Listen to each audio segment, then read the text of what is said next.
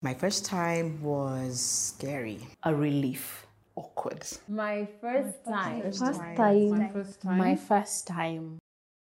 And now for first time stories. Angela. So I started my periods at the age of 11, but before I talk about when I first started, um, I'd say between 8 to 10 or 9 to 10, there was a group of people who came to talk to us about periods. And then I remember going home and trying to ask my mum, I don't understand what they meant. And she's like, I think you, you'll understand it better rather when you start. And forgot about it. Then we moved to England and um, I went to the toilet. So I, I'd say around 11, noticed that white discharge that they talked about. But my mum was at work and my dad was home with us. And so I didn't know where my mum kept the pads in the house. Um, I didn't know what to do. So I'm like, I don't know how to have this conversation with my dad.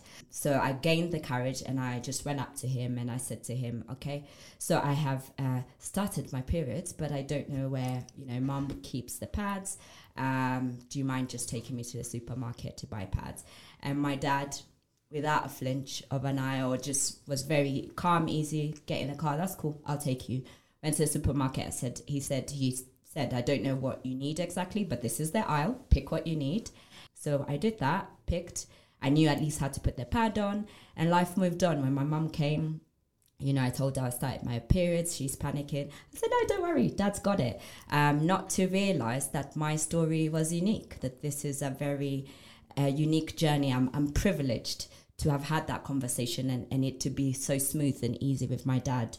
And I remember calling my dad that and telling him, I never knew that what you did 20 years ago would mean so much now. And so that is my first time story.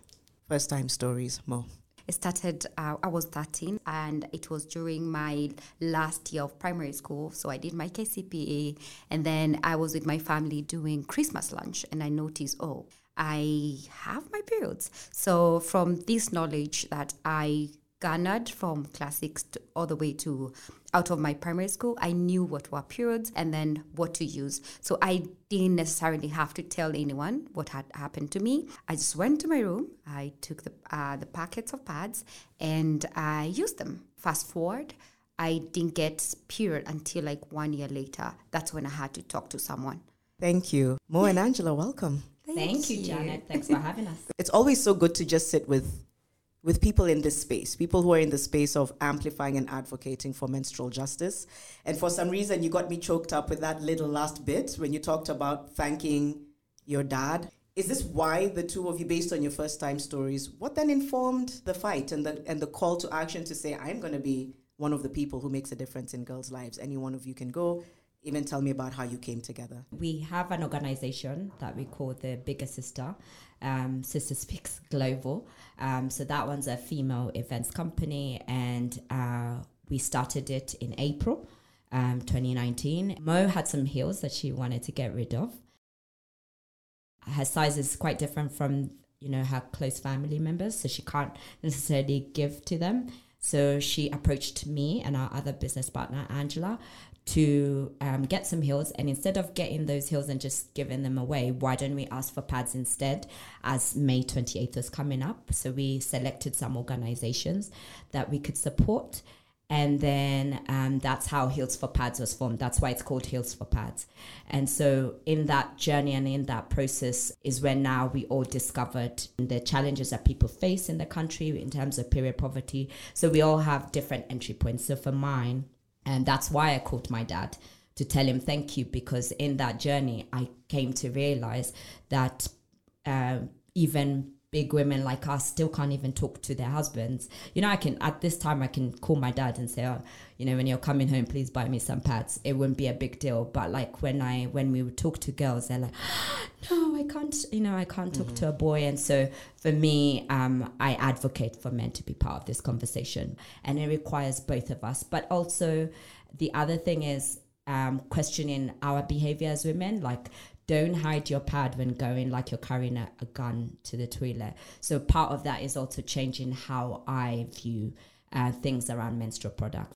From my fast period um, and my experience growing up in the in rural Kenya and having no one to openly talk to, especially at the household level, uh, was sort of my inspiration. So when I came here to Nairobi, of course, to do my college, I picked up volunteering. Um, that's when I encountered um, street connected girls and women, and I understood that it's not always about food. There are other things that those women suffer. And when I got talking to some of the girls, they were telling me what they use. Sometimes very dirty clothes. Sometimes they have to improvise with it and like putting ash so that they can it can absorb. And I and you know this particular girl, um, I'll call her W. She told me that she has so much pain. Um, she goes to pee. So, and it has happened for months and months and months and months. So I took on on my social media and I told my friends, you know what, I'm going to Mathare uh, next Saturday uh, for a feeding program, but I want to take pads. I didn't understand the power of social media, and we just need to tell people there's a problem and where it happens and how they can come in. The conversation from you know donating pads and exchanging them to the experience at uh, the slum level and the support I garnered online, it's informed and affirmed that, you know, this is something we can do. It, it just, you know, took a life of its own. And here we are. This is what happens though. You feel like it's a one off, and then you're here, what, three years later? Some people would ask, you know, why? What is it that's kept you going three years later when I'm sure there were times that you were like, is it really worth it, Angela? Um, so, my story in terms of why I do what I do is I was looking for what my purpose would be. What what's that fire in my belly? Why was I brought into this life? And um, I had had preconceived ideas of what that would look like. Um, and I watched Sheryl with Oprah, and she's talking about her book Lean In and how she wants to, you know, do, you know, empower women. And so I sat there and thought, okay, cool, she's doing that for women, who's doing that for girls. And so prior that, I was already teaching her how to manage her money because I'd been working since I was 16. And I, I was like, she needs to be better at saving. And this is how she needs to do it. If someone had really sat down with me, maybe I would be a millionaire. Obviously, I wouldn't have, but so um, so then that's how I started stuff for girls. And then when I moved back, that was my intention. Yeah, was to, so, to follow to follow through with that. Yes. So during that journey and also like you know as mo had mentioned going to different spaces so learning the experiences that people in streets uh, street children would have people in informal settlements would have people in rural area and that's why i keep going because i'm also a woman and i know and it, and uh, should i have daughters i would want them to enter into this world in a much better position yeah. I'm glad you took us back to that from purpose to visualizing it and envisioning it to life. And again, what you said, period poverty, relatively new term for a lot of people. Yeah. yeah. Um, and then it, it, keeps evolving. Yeah. And it was for me. I didn't know that. Oh, yeah. I didn't like poverty to me. It was just poverty. I didn't know that there's such a thing. More to add on to what Angela said, it's the why you stay. Then you can also begin to tell me a little bit about um, how much you've seen things shift from the time you all started doing this, whether you still hold out hope that it's going to be a much bigger shift? I, I keep going back to a girl who grew up in a rural uh, area, and I am a product of a teenage mom. So it's very important that periods in this century it shouldn't rob you of an opportunity to thrive in life or you know for your personal development. So for me, that's my personal why that I'm, I'm giving other girls second chances my mom didn't have. And now uh, being on the ground and uh, understanding how different girls and women experience their periods. Um, you know, for example, working up in Marsabit, we, you know, girls experience crazy inequalities and abuses from FGM. So what is that experience like for that girl in Marsabit? Um, come in Kibera, facilities and uh, sanitation uh, infrastructures. How is that waking up in the morning and you don't even know where to get proper water to wash or clean? These eye opening experiences and observations are my why, and also seeing the global momentum that is happening now. Every person, whether private, public, they're giving you know, at least attention to menstruation, menstrual health, um, because it's very key in terms of productivity in workplaces. You know, girls stay in school, and that's how we will achieve the very ambitious UN SDG goals. And as a friend of ours who say, Kenya is already the Scotland of Africa because of amazing policies and so many incredible advocates like ourselves who are, you know, lending their voices in the space. So um, that's why we wake up in the morning and uh, talk about periods. I love it. Yeah. Kenya being the Scotland. Um, and that hopefully we can get to that place where we actualize it Yeah. to the implementation. Yeah. Um, you know, I, I already campuses in various parts of the US ETC are, are having products. You all have also done a lot of intervention. There's the advocacy and there's the impact. Um, and about how the two worlds have come together. It's been three years. Do you feel like there's been a massive shift, or do you still sometimes sit together and say, oh, that's so much more to be done? Is there a shift from the first time you put a microphone in front of your faces and talked about this issue and went in the ground till now? And what does that shift look like? if I'm honest, I see more change globally. I don't necessarily see it here just because right now um, pads are not not that we have uh, know of. Currently, pads are not being distributed in schools by the government. Um, maybe that will be implemented. Uh, maybe COVID has a part to play.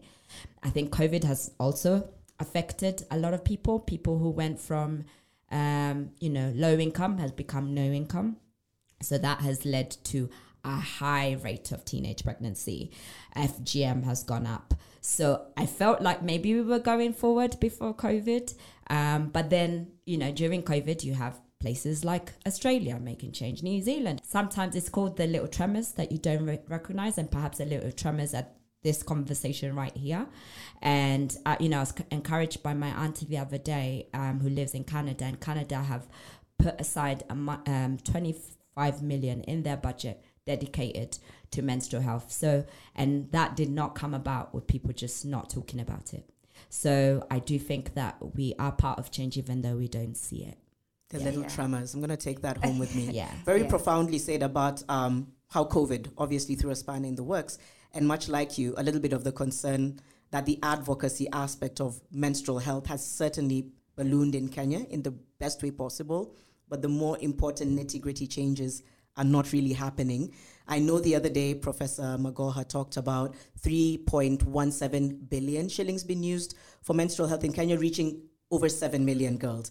And some of the guests I spoke to said, Where? Show me where they are. Yeah, show so me. there's that massive disconnect. Yeah. Um, and so what Sister Speaks, so what's what are you all doing in response to that in terms of impact? Uh, what have you tangibly been able to do um, as a result of this incredible advocacy that you've all been doing? How is that translating as we speak to different schools, different institutions? Tell us a little bit about the work you're doing. So when we started, I always thought our stories are being told by women who don't look like us. So I felt, you know, I'm being to, told to use a reusable pad because it's, you know, there's all these um, uh, buzzwords around climate climate justice. Uh, you know, being environmentally uh, friendly. So I thought someone else was telling my story, but the shift that ha- has happened is that we are telling our own stories because our experiences are very different. So it's you know doing what we do um, as we are sitting on this table that we are changing and shifting that conversation that we are telling our own story. You know we are using what we have for example the social media platform to say you know what you're giving us is the short um, you know end of the stick because the products are substandard. Uh, what you're giving for women in the global north is very different. And it's using what we have as heels for pads as you know my first time you know to to to call out this. Yeah so shifting shifting you know shifting the conversation. Uh, in terms of impact we've been able to go to 13 counties all very diverse. Um, you know for example we were talking about baringo and we didn't understand how climate change actually affect girls and women because you have grown in this village and then all of a sudden it's under the water so you don't know how to navigate that journey. So you, this is your school and then it's submerged. So it shifts how you access you know education guidance you know uh, menstrual supplies. So it has been very eye-opening and uh, we've been very privileged in terms of you know being in the rooms with the likes of yours like just to share our um, you know ex- shared experiences and also um, talk about how we can hold the government accountable because you're dropping so huge numbers But when we go to these schools, uh, we can't see those not for sale pads. We're actually being told, oh, they were here like six months ago. So, what happens between when you last deliver the supplies and when donors come to donate. Girls don't have an on and off uh, button. So for us, we feel our part is to play that accountability. Um, you know, we, we are watching. You know, we are Watchdogs of menstrual yeah, justice. Exactly, yeah. So um, we can't sit and watch and wait because nothing will get done. So we have a project and we, uh, we've launched our second one this year. It's called Adopt a Dispenser. It's uh, putting pad dispensers in school and just basically means that the girls know that there's a resource while they're in school they can access. It's a tech-based uh, program where they get, you know, like an ATM card. They swipe on the dispenser and they get a piece of pad. So they get 12, 12 swipes. And also uh, within that project, there's the menstrual health education, working with the schools, trying to do a 360. If we can get access to the parents, talk to the parents. And if it's a mixed school, also see how we can even work with the boys to be period allies. So we will not sit and wait. We will do what we can. And, and while we are doing our journey of our work and our project, find a way to use what we're doing to inform on policy and maybe create a research paper of what we found adding to what Mo is saying, being the ones to tell our story. I shouldn't have someone in America, blonde, whi- uh, blue eyes, telling me what my solution is to fix a problem in Marsabit. You two are so rich with information. I'm sitting here, um, and this is the beauty for me of being in a space where you have just incredible people coming in, is a lot more of the learning um, and kind of growing together. I just wanted to take a moment to fully appreciate how much work you've been able to do in just three years 13 counties, pad dispensers. So kudos. If anything, Thank if you. ever you wake Thank up and say, this is a little hard, please remember the, the trail and, and legacy that you're leaving behind. It's unapologetic and it's bold, and I fully want to applaud you for that. Thanks. I want to hear about how you're paying it forward with advocacy through your own podcast and your own platform. Tell me a little bit about that. Yes. Gold Overreact. overreact. I had to say it with them, to be honest.